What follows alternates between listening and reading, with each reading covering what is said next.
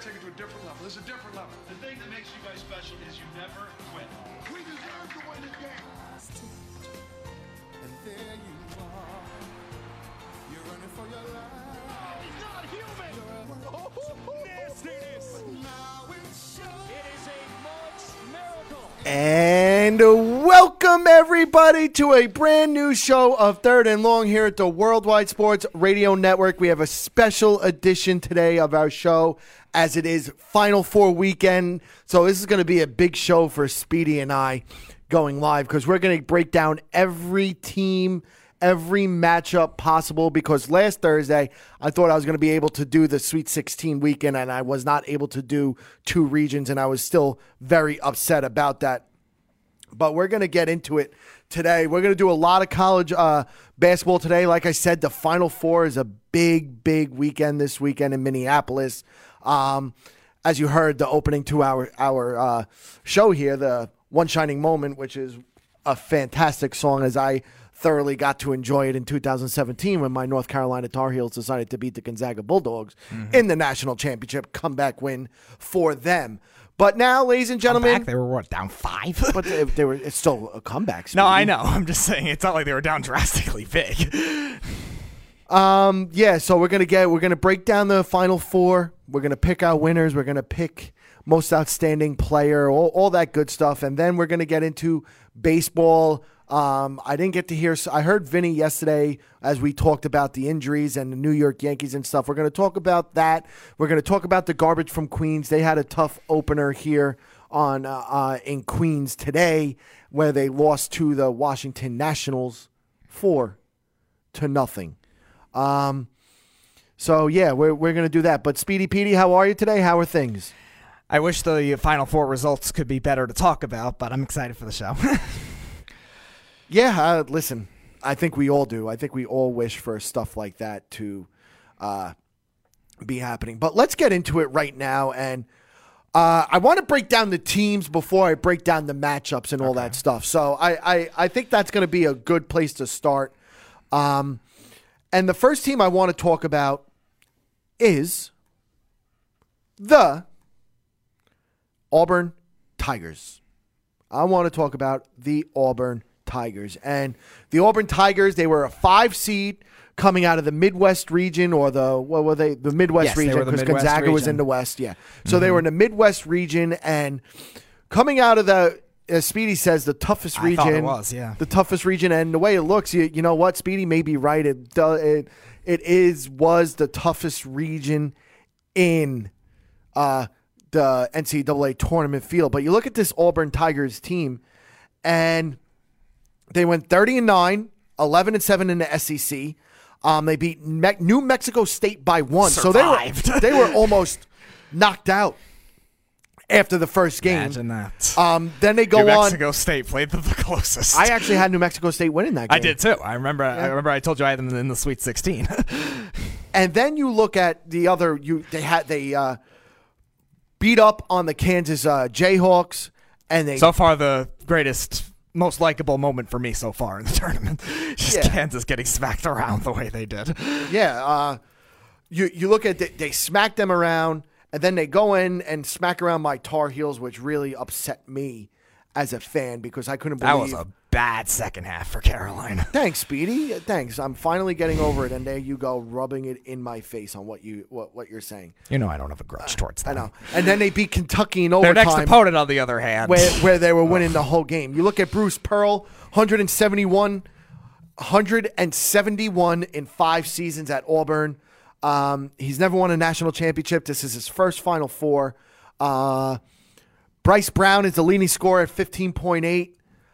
Shockingly, the leading rebounder is not Chike Chuma-Okeke. It's Austin Wiley. Their offensive rank, 8th. Defensive rank, 35th. This team doesn't have the Final Four experience, let alone the NCAA tournament experience, which I think could come back to haunt them and bite them when it's all said and done. But you look at this team. This team is a top 5 team shooting the three-point shot. and that is why they are so good going forward. And this team likes to run. This team is like a mini version of North Carolina. They like to run. Bruce Pearl's taking a note out of Roy Williams' book that all he wants to do is run. He's a firm believer in owning the tempo with pace, right? And particularly with Jared Harper, who is at the controls. He's at the helm. He's the point guard. He's the leading assist leader at 5.9 assists per game. But his size is underwhelming, but he plays with no fear, understands exactly how to get downhill. He runs with the best of them. He's so fast. His speed, Jared Harper's speed, opens things up for Bryce Brown and stuff, and his jump shooting, who, let's be real here, Bryce Brown is probably the reason why they beat Kentucky, because his flurry of three-point shooting against them in the Elite Eight beat them. And I'm sorry, 24 points, yeah. Auburn ranks 6th in the country in adjusted offensive efficiency, okay? What really is going to hurt them, I think, regardless, because they are playing a Virginia team who likes to slow things down. And is a top-notch perimeter defense. Yes, is not going to have Chuma Okeke, who is out for a torn ACL. He was shooting 38.7% on his threes. He was able to match up athletically against the Wildcats' physical front line of P.J. Washington and Reed Travis. I mean, this is going to be a uphill battle for the Auburn Tigers, because this is two contrast styles, but this is a style that, as we've seen before, beats Virginia. A team that likes to get up and down and shoots the three very, very well and consistently could beat Speedy Petey's favorite team, the Virginia Cavaliers. God. One thing I think that will give him a chance, though, is the way the guards played against Kentucky, because you saw Kentucky all tournament taking out top-notch guards all tournament long, and those guys still played well amidst all that. Now, Virginia is a different structured team than Kentucky, but that'll at least give them some chances, as long as they don't obviously play the exact same style, because you know Virginia will prepare for it. Oh, absolutely, and you know Tony Bennett will get his team ready to go for that, and that's 100% fact right then and there. But defensively, however, is where the Auburn Tigers have made the most improvements. Significant strides in the tournament. And actually, really, since the SEC tournament, they've been playing really, really, really good defense. To hold a team like Kentucky to just 71 points in an overtime game and 24% from three is unbelievable. And they had forced 14 turnovers against them. The help defense has been great. But more important, it's been Auburn's individual defense. The one-on-one defense is open, and it's definitely college back really can make a difference. Virginia, who was I think the second or third overall teams. Which is shocking to me. And this kind of run a lot of times does end in the final. They path now playing for Okeke, and Bruce Pearl obviously is they're playing for him, so they definitely have that emotional ride. Virginia is playing on their own emotional ride, right? Auburn running across the floor versus the Virginia defense, which has been a perennial top-notch unit. Yeah, I mean, you look at this team, but let me ask you, Speedy, you just broke it down a little bit, this Auburn Tiger team, and how you feel and what you think about them. And I know you're praying back and forth that they do end up beating your favorite team, the Virginia Cavaliers. Gosh. Okay? But now, if you're Tony Bennett, how do you beat the Auburn Tigers? Well, you might have to take something out of their You must limit playbook. Auburn's possessions, really, because its offense predicates its tone on the defensive side of the ball. Right. I think you're going to see something out of their own playbook, too, which is something that they've done all tournament, which they are going to take somebody out. Whether it's the best player or not, they are going to try to take somebody out. We saw that against Oregon in the second half when they were really doing a good job taking out Peyton Pritchard. We saw that obviously against Purdue. While Carson Edwards went off, they were kind of taking out Ryan Klein. They were kind of taking out Harms inside. They were really doing different things. So whether it's Brown, whether it's Harper, they have to be prepared for these double teams. They have to be prepared for the physical defense, because Virginia doesn't foul a lot. They are very good, fundamentally sound defense. And now you're seeing more this year than ever before. They're turning it into a lot of transition points. And Auburn has to be aware of that. So they have to move the ball. They can't have the same game plan every time like they did against Kentucky. Now, Kentucky was, again, a good guard defense. Like I said, they were taking out a lot of top guards throughout this tournament and a lot of teams' best players, but they can't play the exact same style because it's not the same team. Well, no, but like I think said, Virginia is going to try to do that, taking out certain guys and playing different matchup zones like they were doing. Well, first of all, they'll never play zone. They won't play zone against this Auburn Tiger team because the Auburn Tigers will just rip them apart from the three-point line. They will not sit in a zone whatsoever against this Auburn Tiger team. I think early on what you're going to see different mismatches. What they're going to do is they're going to try and take the ball out of Jared Harper's hands, and that's what they need to do. They need to force the ball out of the point guard's hands. He is the general. He leads this team. Jared Harper is the guy. Regardless of his size and whatnot, he's the guy, and they need to take the ball out of his hands. His creativity in pick and rolls often bails out the lack of offensive weapons and opens open looks for Bryce Brown, to be honest with you. Auburn is fourth nationally in scoring and ranks in the top 25 in three-point percentage. Harper and ball screens, the Virginia Cavaliers need to make someone else beat them. They can't have Harper beat them. They can't have Bryce Brown beat them. They need somebody else on that Auburn Tigers team to beat them.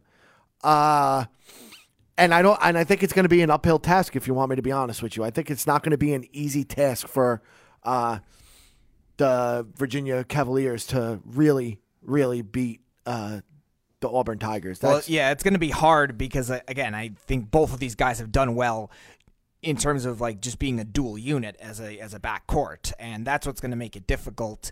That's why I think you're going to see them try to switch off a lot and maybe double team Brown in some instances and double team Harper in others, and they're going to have to be a lot more aggressive than they have been in the past. They showed a little bit of that aggression against Oregon, especially in the second half, and they showed a little bit in the beginning of the game against Purdue, that they were going to press more. They were going to play tighter like before they got to the perimeter, which I think you're going to see. The question is, Auburn running the way they do and being a fast-paced offense, they seem like they have the offense to adjust to that, just the way they move the ball. So it'll be interesting to see how that matchup plays into account. But I expect Virginia as a defensive unit to use double teams and switch off whoever they do. I don't think they're just going to exclusively double team one guy. I think the only switching that they're going to do is going to be on Jared Harper, because they're going to want to take the ball out of his hands. So I think they're going to hedge every screen on the pick and roll, and they're eventually going to switch. And it wouldn't surprise me to see Bennett go small here, run possibly DeAndre Hunter and at the 4, and Ducate will play the 5 instead of Salt at the 5, Ducate at the 4, and stuff. It wouldn't surprise me to give them more athleticism and quickness on the perimeter to stop these guys like the Auburn Tigers from shooting the 3. Again, it's really going to come down to Jared Harper. If Jared Harper controls the tempo of this game and controls the game over Ty Jerome and Kyle Guy, Auburn Tigers are going to win this game, and they're going to win it big time too. I think they'd win big. If he controls it, they are going to win big, and that's just my opinion. But, again, they have to play the game. They have to knock down the shots. But Jared Harper is playing as well as any point guard in the country right now, hence why he's right there in the Final Four of the National College Basketball. So, Speedy, now, guess what? Oh, okay. We get to talk about your favorite team of all time, the Virginia Cavaliers.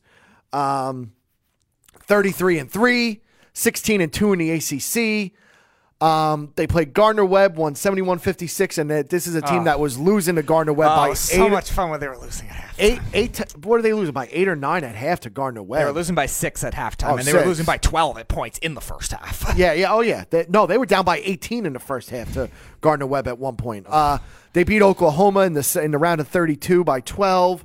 Then they beat Oregon by 5, by 4. That might have minored it, too, because they were doing well, and then they started taking stupid shots, too. And then you look at the Purdue. Was very upset on Monday about this game when little tip-ins and tip-outs. Purdue lost that game in overtime, 80-75. You look at Tony Bennett. He's 252 and 89 in 10 seasons at Virginia.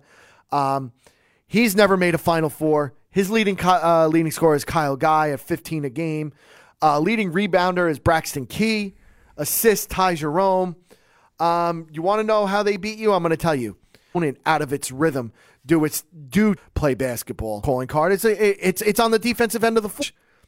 Is not going to be beneficial for them because Auburn's a perimeter lead. It's to take contested three-pointers. What the hell? I can't even speak today. Sorry. Speedy, you know this. There's nothing I like about Virginia. There's nothing.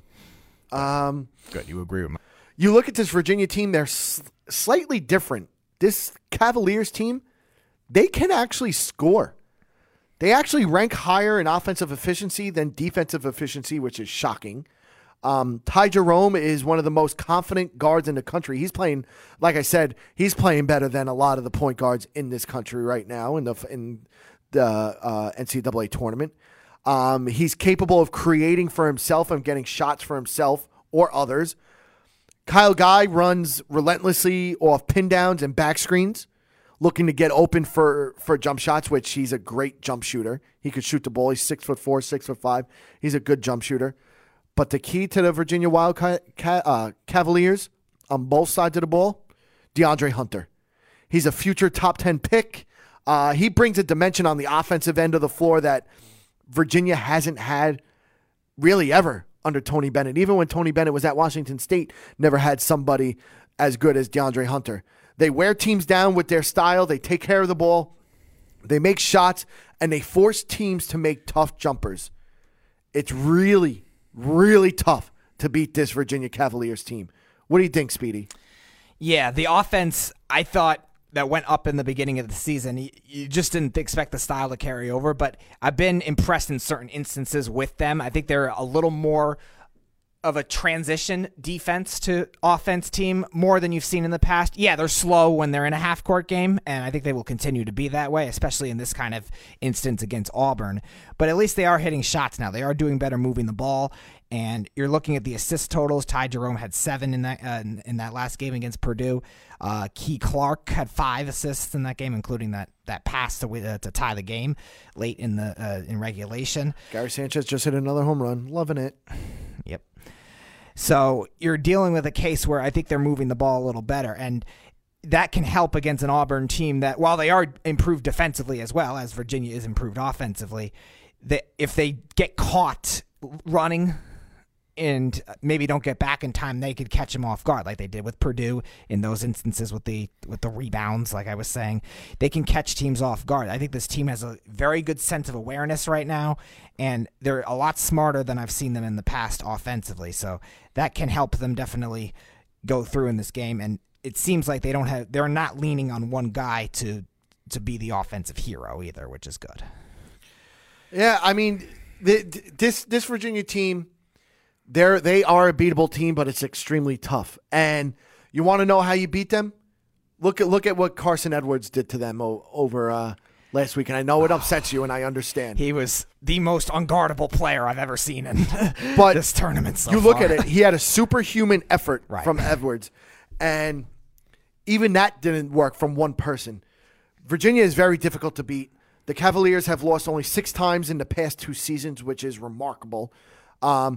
Including twice this season to Duke and, of course, UMBC in last season's tournament. Hey.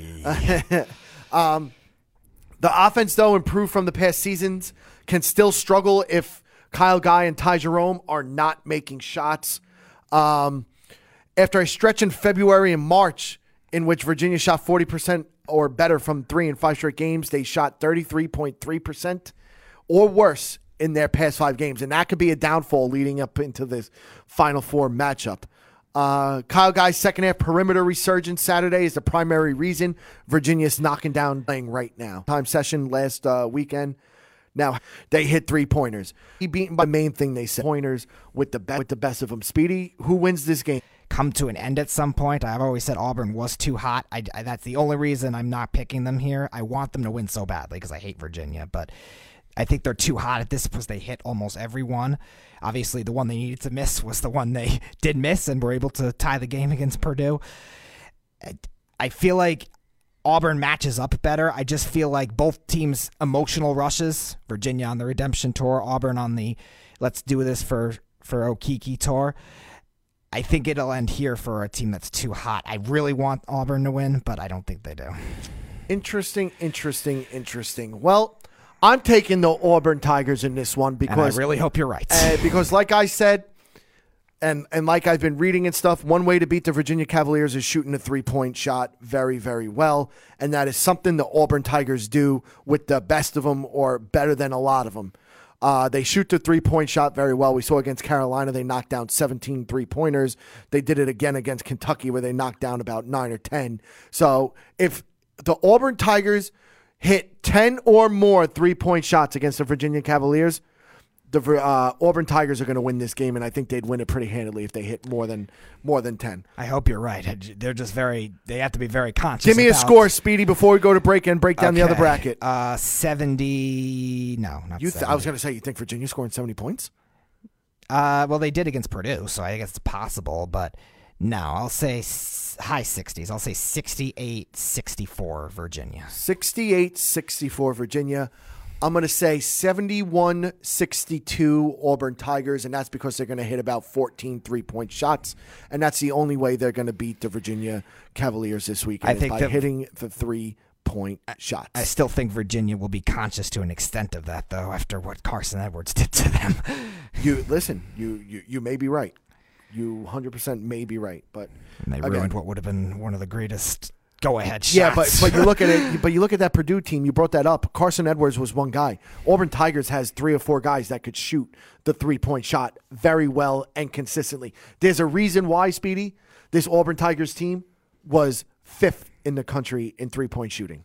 So it's more than one guy for this team. So it's going to be interesting to see how Tony Bennett handles this team and this Final Four. I'm intrigued, though. Both coaches have never been to the Final Four, so it's going to be right. It's going to be. I think the experience factor will cancel out. If Auburn wasn't absolutely cancel out. Absolutely. If they weren't so hot like they were, I probably would pick them. But I feel like that kind of run usually ends in this tournament. We've seen exceptions, obviously. 2014, the wacky 7-8 final with UConn and Kentucky. We saw Butler beat Michigan State when they did in 2010 before they lost the Duke. So it has happened on occasion, but usually it doesn't. So We'll see. Well, ladies and gentlemen, we just broke down the first game of the Final Four this Saturday. And then when we come back from break, we're going to break down the other Final Four. We're going to get other game in the Final Four, which is the Texas Tech Raiders and the Michigan State Spartans. We're going to get into that when we come back. Worldwide Sports Radio Network. It's the Worldwide Sports Radio Network. You are listening to the Third and Long Show. And here's your host, Matty Cavs. 631-676-2968 is the number to reach us here at the Worldwide Sports Radio Network. And now we just broke down the Virginia Cavaliers versus the Auburn Tigers, and now we're going to get into a little bit of the Michigan State Texas Tech Raiders. And I look at this matchup, and this is these two teams are very, very intriguing. And I want to talk about the Michigan State Spartans first, because you look at what they did in their region. They had to go through Bradley in the first game, Minnesota in the second game, LSU in the Sweet 16, and then they beat Duke by 1. You look at this team. You look at this Michigan State right now. For some reason, Tom Izzo deserves to get national standing with this team. Scorer Kenny Gore quite a few times being at the helm. Those 2 4 points, Tillman, Nick Ward, okay, the best point guard in the country with the way he is playing the game. He's scoring on either side of the arc. He's drawing fouls and delivering. And top 3 draft picks per se with Reddish, R.J. Barrett, and Zion. I watched that game from beginning to end. And if you want me to be honest with you, this Michigan State team, they should have won the game by 10 or more points, if you want me to be honest with you. I counted in the second half alone 6 missed layups. Like wide open, tip-ins, missed layups, Zion Williamson not even near, and they were missing layups at the rim. That's 10 points right then and there alone. If only Virginia had missed that many. Yeah, well, Virginia, they don't know how to do that. They're not Michigan State. Well, no, but they did that, unfortunately. Yeah, absolutely. They definitely did that, unfortunately, and it did not help whatsoever. But you look at this team. you look at this Michigan State team, they are a scary, scary team going forward. Again, Cassius Winston is the main guy. He has no preferred speed and can lull you to sleep on the dribble and then blow by you quicker than anybody. But you, as the season progressed and more of Winston's assists have been to going to Xavier Tillman, who has really asserted himself in this Michigan State team, really ever since Nick Ward went down. Right, he's had to. And he came in. He's an underrated sophomore, and he's seen delivering powerful, thunderous, and pivotal dunks throughout the entire tournament. On the other end of the floor, Michigan State has been elite all season at forcing misses in the paint. Not many teams can throw defenses at you that can throw Tillman, Nick Ward, and Goins at you, and almost always have two of those guys on the floor. Speedy, what do you think about this Michigan State team? I want to know what you think about how they beat you. And then we're going to talk about how you can beat them. But this Michigan State team, Tom Izzo hasn't played the best basketball they've played in a very long time. Right. And I said that when we were picking our brackets initially, Tom Izzo, this has been the best coaching job he's had in a long time, maybe since that championship team, what he's had to go through when Langford was hurt all season. He was hurt, right, I think, in December. So they had to adjust right away to that. Obviously, when Ward was out, Ward was that next guy up. And when he got hurt, they had to put these guys in that role. And him staying top 10 in the nation throughout that time like he did was very impressive. Obviously, they warranted this kind of 2 seed. They won the Big Ten tournament. And it's showing right now the job he has done dominating inside like they have. The offensive rebounding, I think, is something that has been big. Like I said, it was huge against LSU. It was huge against Duke for much of that second half, and they could beat you in so many different ways. The one thing I worry about with Michigan State is the fact that they haven't gotten to the line a lot. I wish they did that a little more, and in order to get Texas Tech, who's a good defense but also a very aggressive defense, that is something that they could do to improve their game as a whole. So they do everything else very well to this point. They're definitely the most well-rounded team left in the tournament, and that's what I think is going to help them as a whole, and they have the experience, and they have the coaching too, and you'll see if they can adjust that one little thing, which I think if they can get to the line a lot more, they can do even better. Yeah, I mean, they're going to need to do better, especially against a team like Texas Tech, who we're going to talk about in just a few minutes, that might be one of the best defensive teams. They might be better than Virginia on the defensive side of the ball. Chris Beard. Some areas, I think they are. But yeah. You look at this Michigan State team, everything goes through Cassius Winston. Wherever he goes, the Michigan State Spartans go. Now, you want to know how you can beat this Michigan State Spartan team, how you beat them? You attack the offensive glass. Tom Izzo is synonymous with rebounding, but for whatever reason, this group that he has right now has been known to struggle on its defensive boards, which we saw against Duke. They really did struggle on the defensive rebounding for sure. Sometimes one of the best offenses against Michigan State defense is a missed shot. LSU and Duke were able to pull down a combined 37% of their chances on the even better than that. And before that, and LSU was the number one rebounding team in the entire country. And in denying Winston the ball. Absolutely lethal at it. Ways to beat the Michigan State Spartans. Well, acting enough, and hence they didn't have a lot of free throw attempts. Where I think they're a little better than Virginia is I think they're more physical than Virginia outside. And if Texas Tech is disciplined and does big guys, Odiase had foul trouble against Gonzaga, which again hurt them at times. But when he came back into the, we're not talking about Texas Tech. Stop bringing them up. We're talking about how you is the discipline that they're going to need. And Michigan State can beat you in a lot of different ways. So if you step to maybe lead to transition offense, because Michigan State's a good defense too, they could definitely win this game. Honest with you, I think it's going to be exciting for both of them. Now we're going to talk Michigan, and then they beat Gonzaga. Chris Beard, 75-30 in 3 seasons at Texas Tech, which is pretty remarkable. And assist leader. You look at their offensive rankings, 33rd. First, Final Four, with the most effective defense. The Red Raiders' secret is in their personnel. Tariq Owens, Matt Mooney, the point guard, controls the game. He's 6'3", Culver 6'6". Moretti's 6'2", and Norense Odiase is 6'8", but they bring it to avoid defensive mismatches and support one another when they get beat off the dribble. You look at Chris Beard. You have to this is another guy that could easily win National Coach of the Year. When players drive, they have to get through two or three Red Raiders because they play help defense very, very well. When those attempts fail, they settle for perimeter shots. Here's the problem. Texas Tech often recovers to contest those shots. You saw Tariq Owens block Hachimura against Gonzaga late in Saturday's win.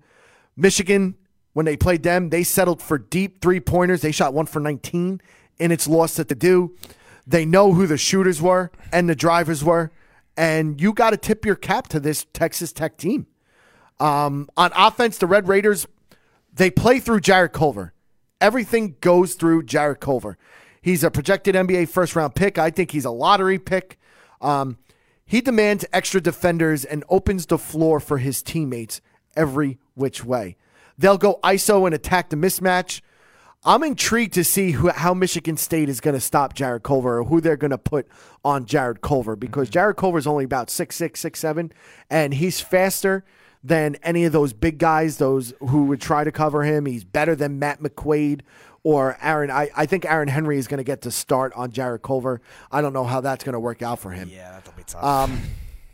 Matt Mooney against Gonzaga realized that he could post up Josh Perkins. Mooney, again, 6'3".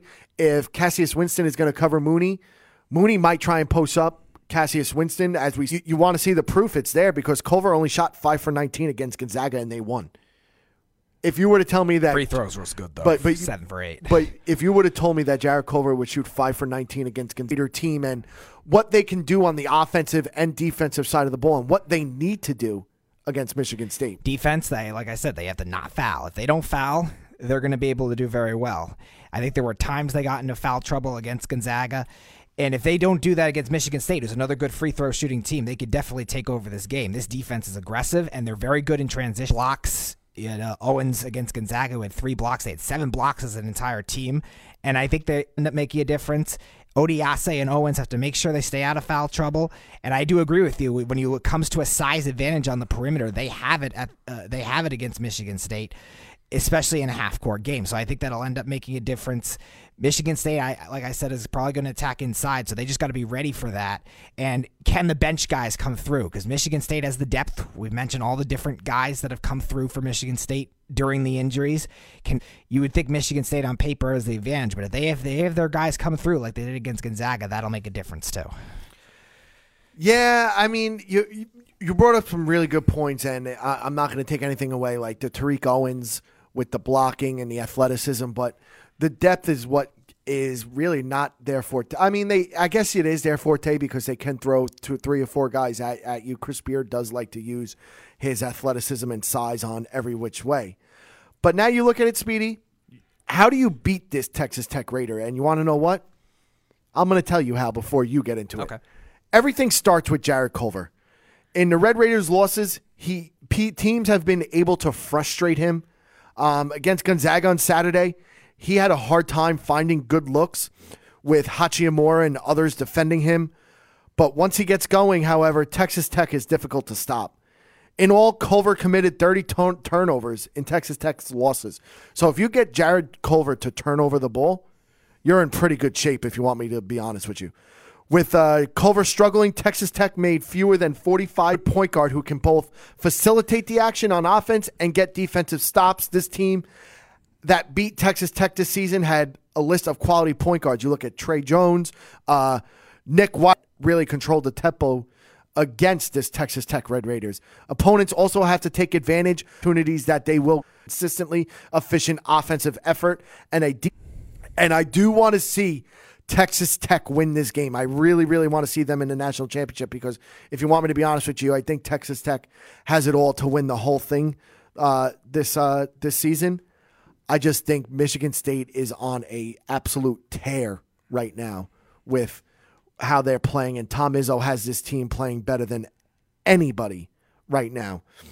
So I am going to take Michigan State to win this game and get to the national championship. But Speedy, talk to me. How do you think it is? How do you think it's going to be to beat this Texas Tech Red Raider team? Use their aggression against them. If you have guys that could drive to the hoop, I would enforce that game plan right away. We mentioned Michigan State, the size that they have, the forward play that they have. We're going to have to play more cautious on defense to make sure these guys don't foul out. And again, like you were saying, double team, put different looks on Jarrett Culver. Easier said than done, yeah, but you do have to rattle him. If you rattle him enough, it'll throw off the entire thing with the offensive game plan for Texas Tech, because you said it perfectly. He's the most well-rounded player on that team by far. He might be the most well-rounded player in the Final Four. Right. You could absolutely think of him that way. If you can rattle him enough, I think that'll end up putting some mistakes into that Texas Tech offense, which has improved throughout this tournament, has improved in the second half of the season, but is still not the strength of the team. The strength of the team is still the defense. So if they can rattle Culver and if they can get Texas Tech into foul trouble, use their aggression against them, and also they're going to probably have to break the press, because expect Texas Tech to press a lot too. If they could do that, it's a lot of things they could do to win this game. And Michigan State has the size to do that inside, and they do have the free throw shooting ability to win that way. And if they have that kind of game plan, I think they could do very well. And obviously, you have to take out Culver as well, as much as you can. Obviously, you can't stop him. He's very good. He's going to get his. But if you can contain him enough to stop that flow of that team offense, it's going to be very hard for Texas Tech to win that game. Yeah, it's going to be very interesting. I think this is going to be, like I said, I think both of these games are going to be great. This is going to be an interesting game. It's going to be a chess match, definitely, between Tom Izzo and Chris Beard going forward. So, Speedy, who do you have winning and why? I'm going to take Michigan State in this game to win. Oh, you matched me. Yes, I do agree with you here. I still think they're a little more well-rounded at this point. Obviously, losing Langford for the whole season is the way Nick Ward will be used, because remember, he was used off the bench a lot, so much with it, where I think it'll throw off, not completely, but throw off guys outside. This so just in. I'm going to take Michigan State. Chris Beard has been named AP Coach of the Year. Oh. These two teams can go into the 70s. I'll take Michigan State, 71. State is scoring 59 points. I think Jarrett Culver is going to struggle a little bit like he did against Gonzaga, and I don't trust his other guys. And come back from break, Speedy and I are going to talk a little baseball right now. We're going to talk garbage from Queens and their hot start and them losing today on their home opener against the Washington Nationals. It's the Worldwide Sports Radio Network. You are listening to The Third and Long Show. And here's your host, Matty Cabbs. 631-676-2968 is the number to reach us here at the Worldwide Sports Radio Network. We are live in Bohemia on Long Island. A lot of people like to mess that up, so I like to just let them know how it is. But now we're going to get into some new, actually, I'm not even going to say it, garbage from Queens talk. And before I get into the Yankees, and actually, you know what? Screw it. We're going to talk about the New York Yankees first, okay? I have a lot to say about the New York Yankees, and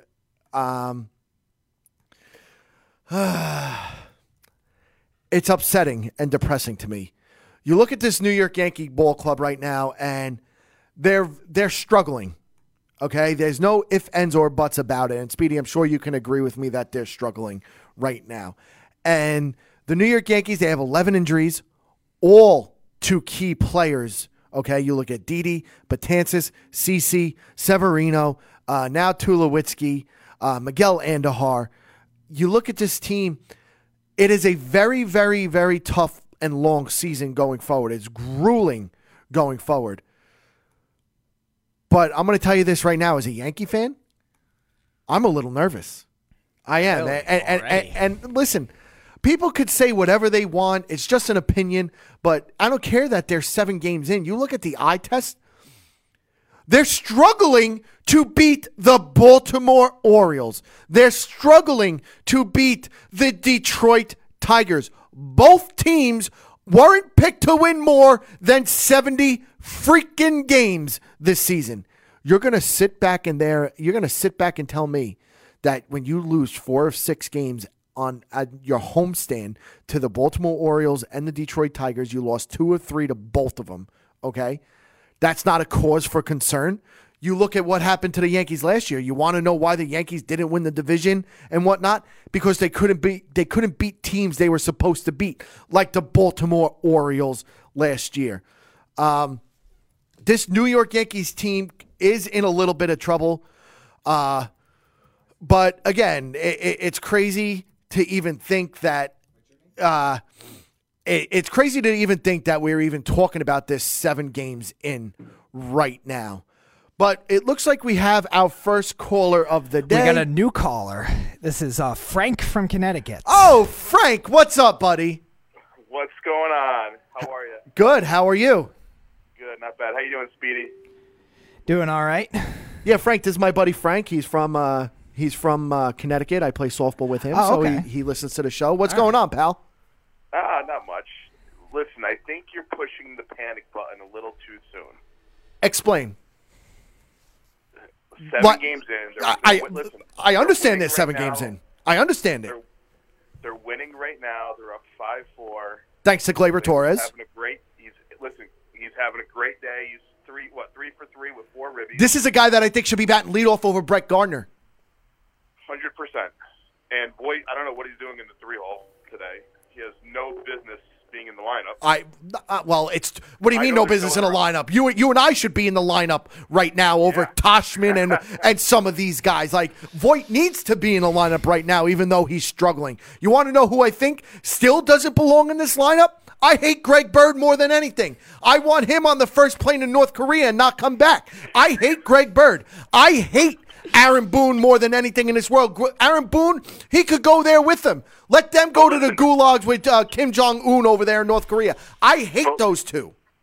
But listen, Boone is just the scapegoat. He's just the face of the organization. Do you really think he's making the decisions of who he's playing every game? To a point, yes. Because nowadays, to a point, absolutely. Because I'll be honest with you, I don't think Cashman has a clue on who to play. I just think he's a behind-the-scenes guy, and of course he's the general manager, and I understand that. But he's a good GM. Yeah, I don't think he knows how to exactly run a team or tell the manager on who to play and not to play.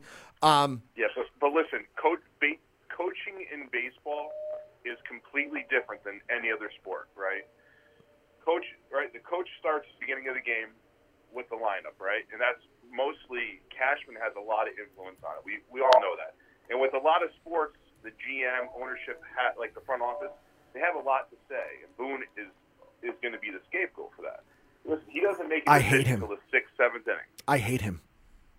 Yeah, listen, I get it, but you hate him because of A, the position he's in, about having 11 players on the DL. Do you think Stanton is hurt? I personally don't buy it. He does have an injury history, though. Keep that in mind. I don't think he's as hurt as what they're making it out to seem like. I mean, a bicep. Maybe he just has like a cramp or something that's going to keep him out for a few days, but they have to keep him on the 10-day IL now or DL, whatever it is. You can't say DL anymore. I know because people get offended like little girls. I hate that. But, listen, I don't think Stanton's as hurt or whatever, but the other guys is what I'm worried about. And one thing I've always worried about with the New York Yankees before the season even started was the starting pitching. And now that you don't have CeCe Sabathia and you don't have Luis Severino, not knowing when those two guys are going to come back, even though CeCe Sabathia is apparently coming back next week, CeCe Sabathia is still going to need to go to AAA for a 2-game rehab start, at least 2 games down at AAA. So you're not going to see CeCe Sabathia probably till the 2nd week of May, if you want me to be honest with you, if he comes back next week. Luis Severino, you don't even know when he's coming back because, let's be real here, a shoulder injury, you don't know the extent of it or how these players feel. Shoulder injuries are very serious. I have a shoulder injury now. I don't wish this upon my worst enemy, okay? Like, we don't know when they're coming back. Betances don't know when he's coming back, and he's a big key component in the bullpen going forward. I mean, you look at James Paxton now. Everybody and their mother in New York, especially here on Long Island, loved the James Paxton move. I may have been the only scapegoat that was a little iffy about it because, I mean, his numbers are pretty good. He did play in Seattle, and I understand he didn't get a lot of wins, and that comes with the territory of playing in Seattle. But you look right now, he struggled in his 2nd start again.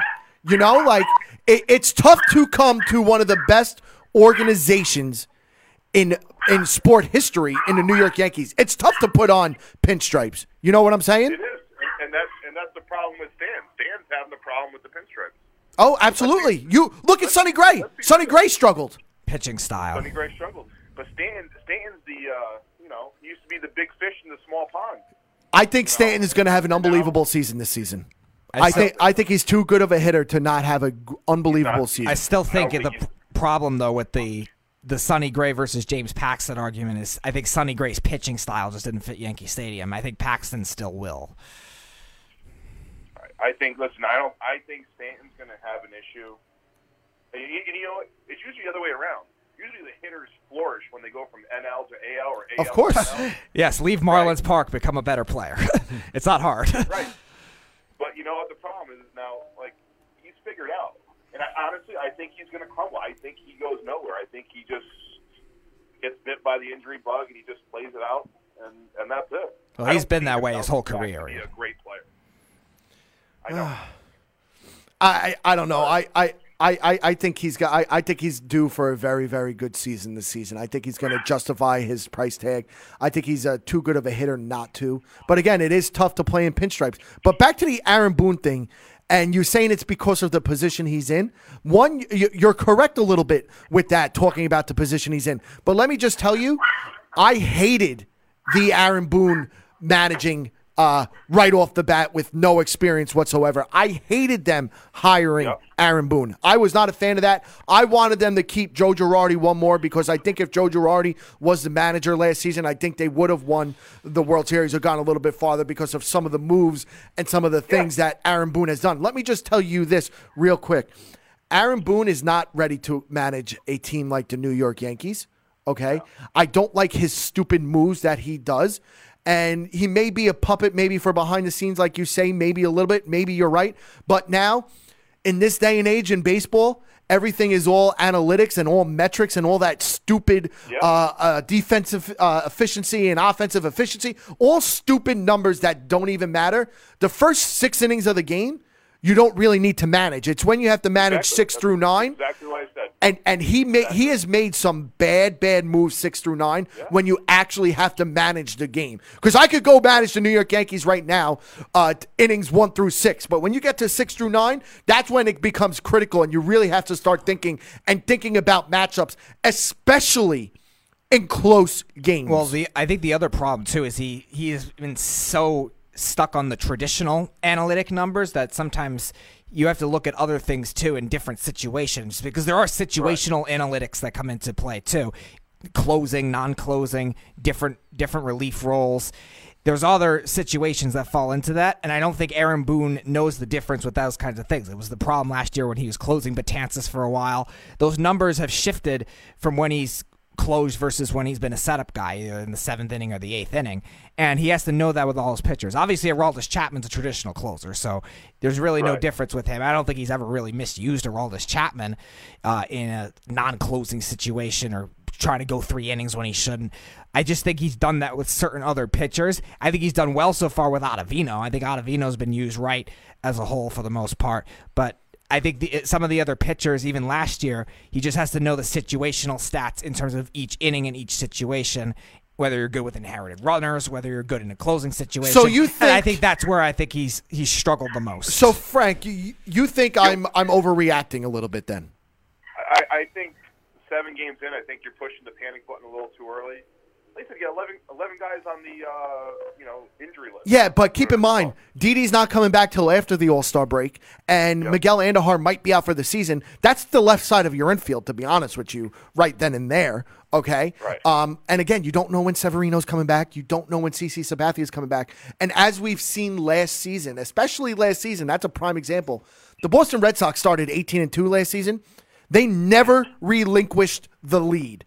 That's why the beginning of the season and the end of the season matters so much in baseball, because if you jump out to a hot start and a lead, you could really take your division by storm, and you may not relinquish it. And that's what I was hoping for the New York Yankees, but that doesn't seem to be happening. That seems to only fall true in, like, the AL East, though. Yeah, you know what? You could 100%. 100%. But, hopefully Torres plays a decent shortstop. Well, he came up as a shortstop. They moved him around. They came up as a shortstop. Right. He plays a decent shortstop. If he keeps on hitting like the way he's hitting, like today he killed it. Oh, yeah. If he stays consistent, I mean, yeah, it's tough not having Didi, of course. But, I mean, if he can hold it down to the All-Star break, he'll be in great shape. Listen, absolutely. 3 for 3 today, 4 RBIs, 333 average, 357 on base percentage. Yeah.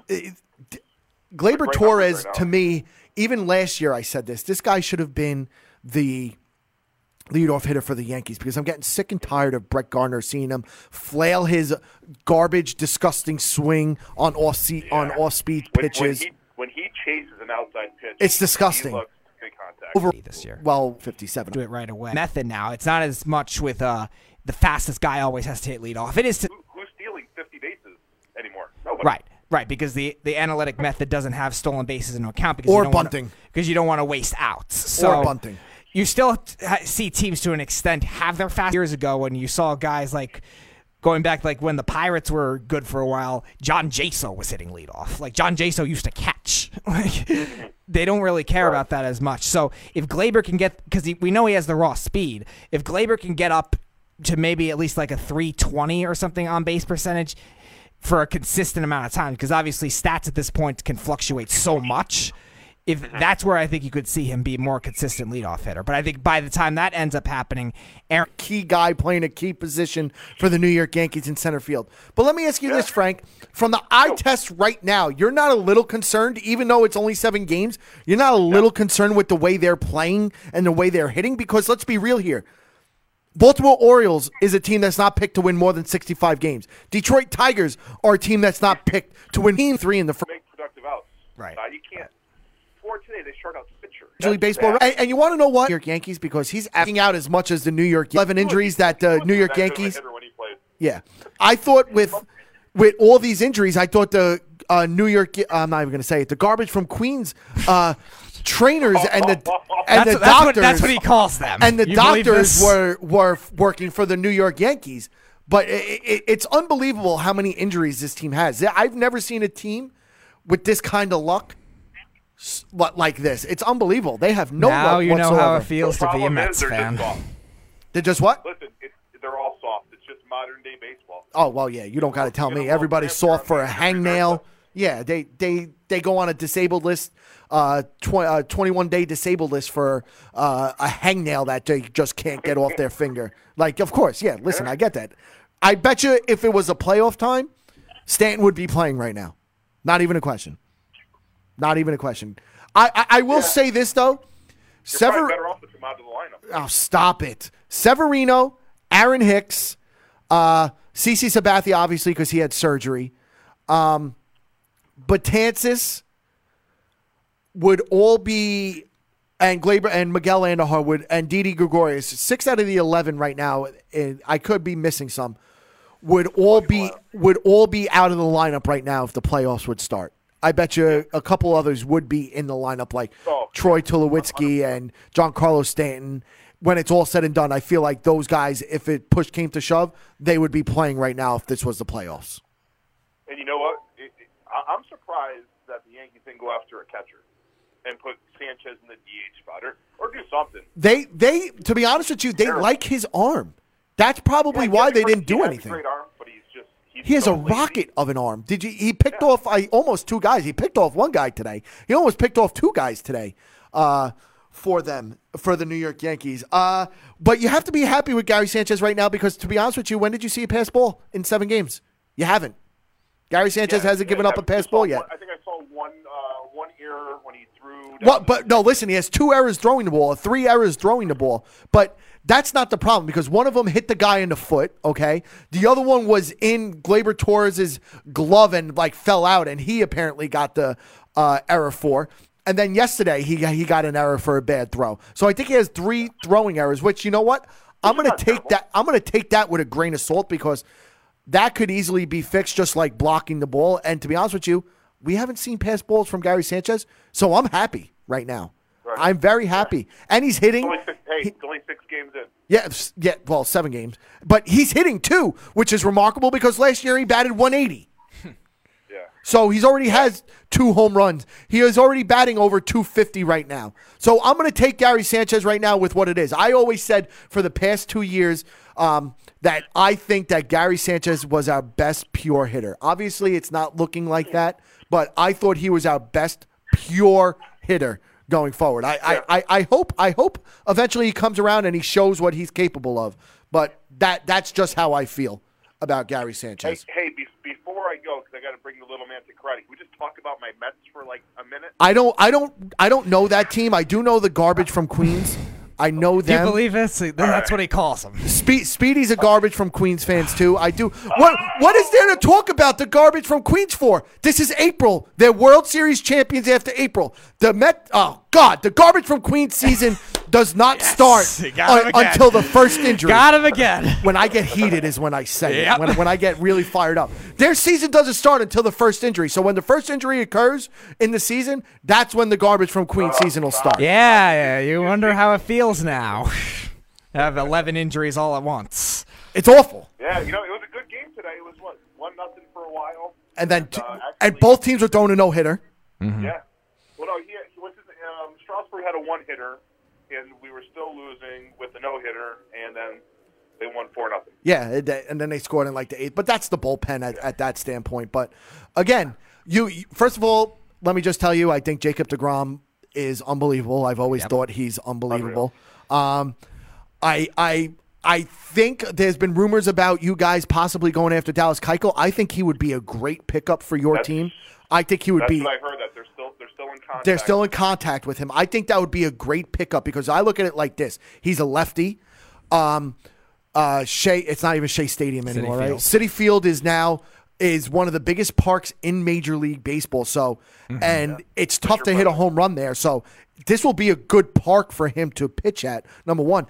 If you look at that rotation, if you go Jacob DeGrom 1 righty, Dallas Keuchel 2 lefty, Noah Syndergaard 3 righty, Steven Matz 4 lefty, and Wheeler 5 righty, like you could mix and match depending on the matchups on what you want to do. Like, I think Dallas Keuchel would change that team for the better, if you want me to be honest with you. But you guys are playing great baseball. I've always said that on paper you guys are very, very good. But now you have to keep in mind your National League East division might be one of the strongest divisions. Actually, it is one of the strongest divisions in baseball, if not the strongest division in I think baseball. The NL Central's a little better, but yeah. Maybe, but you know what I'm getting at, though. Right. Like, it's very improved. The Phillies, the Braves, and the Nationals, like those 3 teams really do take the cake. But again, what the garbage from Queens did in the beginning of the season, taking 2 or 3 in Washington was good. Sweeping the Miami Marlins, who I think are better than the garbage from Queens anyway. Wow. I mean, it's a good I thought they were supposed to win one. Yeah, well, thank God. What happened? Thank God I didn't bet you. Thank God I didn't. But you guys have to be happy. But again, keep in mind, it's April. Right. It's April. But the Marlins were supposed to win one. I thought they were supposed to win 2 out of 3, according to you. You got lucky. Man, okay. I was really worried about Cano. Well, you should be because he still has to play 100 and something games in the field with no DH, which he hasn't done in his entire career. And can he stay healthy? That's going to be the tough spot right there. I think absolutely. Hopefully, Conforto. Listen, if Conforto stays healthy, I think, and the pitching staff holds somewhat together. Right. I think I would love to see another repeat of 2000, another Subway Series. Why would you want to see that? Because if that's the case, that means the New York Yankees are really healthy, and they will absolutely demolish the garbage from Queens in the World Series. Demolish. Listen, I have no worries. You keep on striking out 18 times a game. With that pitching staff, it can happen again. Well, you want to know what? It would probably be the most boring series ever because your team doesn't score runs and the Yankees strike out every play. Honestly, we would probably see the quickest games in World Series history if that was the case. Right. In length. There'll be softball games. Yeah. No, because some of those would go long. Yeah, but these games would probably go an hour 45 minutes, 2 hours and 15 minutes because of how many strikeouts you'll see. And the garbage from Queens can't score runs. Well, the Yankees would probably win that just because Jerry's Familia's playoff history. All we have to do is to get to your bullpen, and then you're in trouble. Just get to Jerry's Familia. You're probably fine, knowing how he is in the playoffs. Any bullpen, any player in the bullpen besides your closer, Edwin Diaz or whoever it is, then we're good. You know what you guys should do? You guys should probably pick up, like, Travis D'Arnaud. Yeah, hold on. That's exactly who I want. Travis D'Arnaud is someone I want. No, you know what? You can have him. Let's just go get the Dark Knight again. Let's go get the Dark Knight for the New York Yankees. I'd love to see the Mets tee off on him in the playoffs. It would be unbelievable to see that. But, Frank, thanks for calling, bro. I appreciate it. All right. Take care. Enjoy the rest of your show, and you guys have a great weekend, all right? You too, pal. I'll talk to you later. All right. Well, then, that was Frank from Connecticut. He's a friend of mine. He's an avid listener. But, again, he's from Connecticut. I enjoyed his input on my Yankees and making fun of yours and his, Speedy, garbage from Queens, because they'll always be the little brother to the New York Yankees. Hey. They have less injuries right now. Touche. You're 100% right. 100% right. Can't say anything. How does it feel? But, ladies and gentlemen, that's it for our show here at Worldwide Sports Radio Network. We will be back on Monday to preview the national championship. Wow, that guy just got taken out. Did he get his leg broken? That's all we need. Another injury. Another injury coming for the New York Yankees. He slid into the bag there, too. No, I didn't see anything. He was on top of the bag. No, he was on top of the bag. But we will be back on Monday. We're going to have a big preview of the national championship, and I'm sure there's going to be other stories throughout the weekend that I'm going to have to touch base upon. But that is it for our show here at the Worldwide Sports Radio Network. You're listening to the Worldwide Sports Radio Network.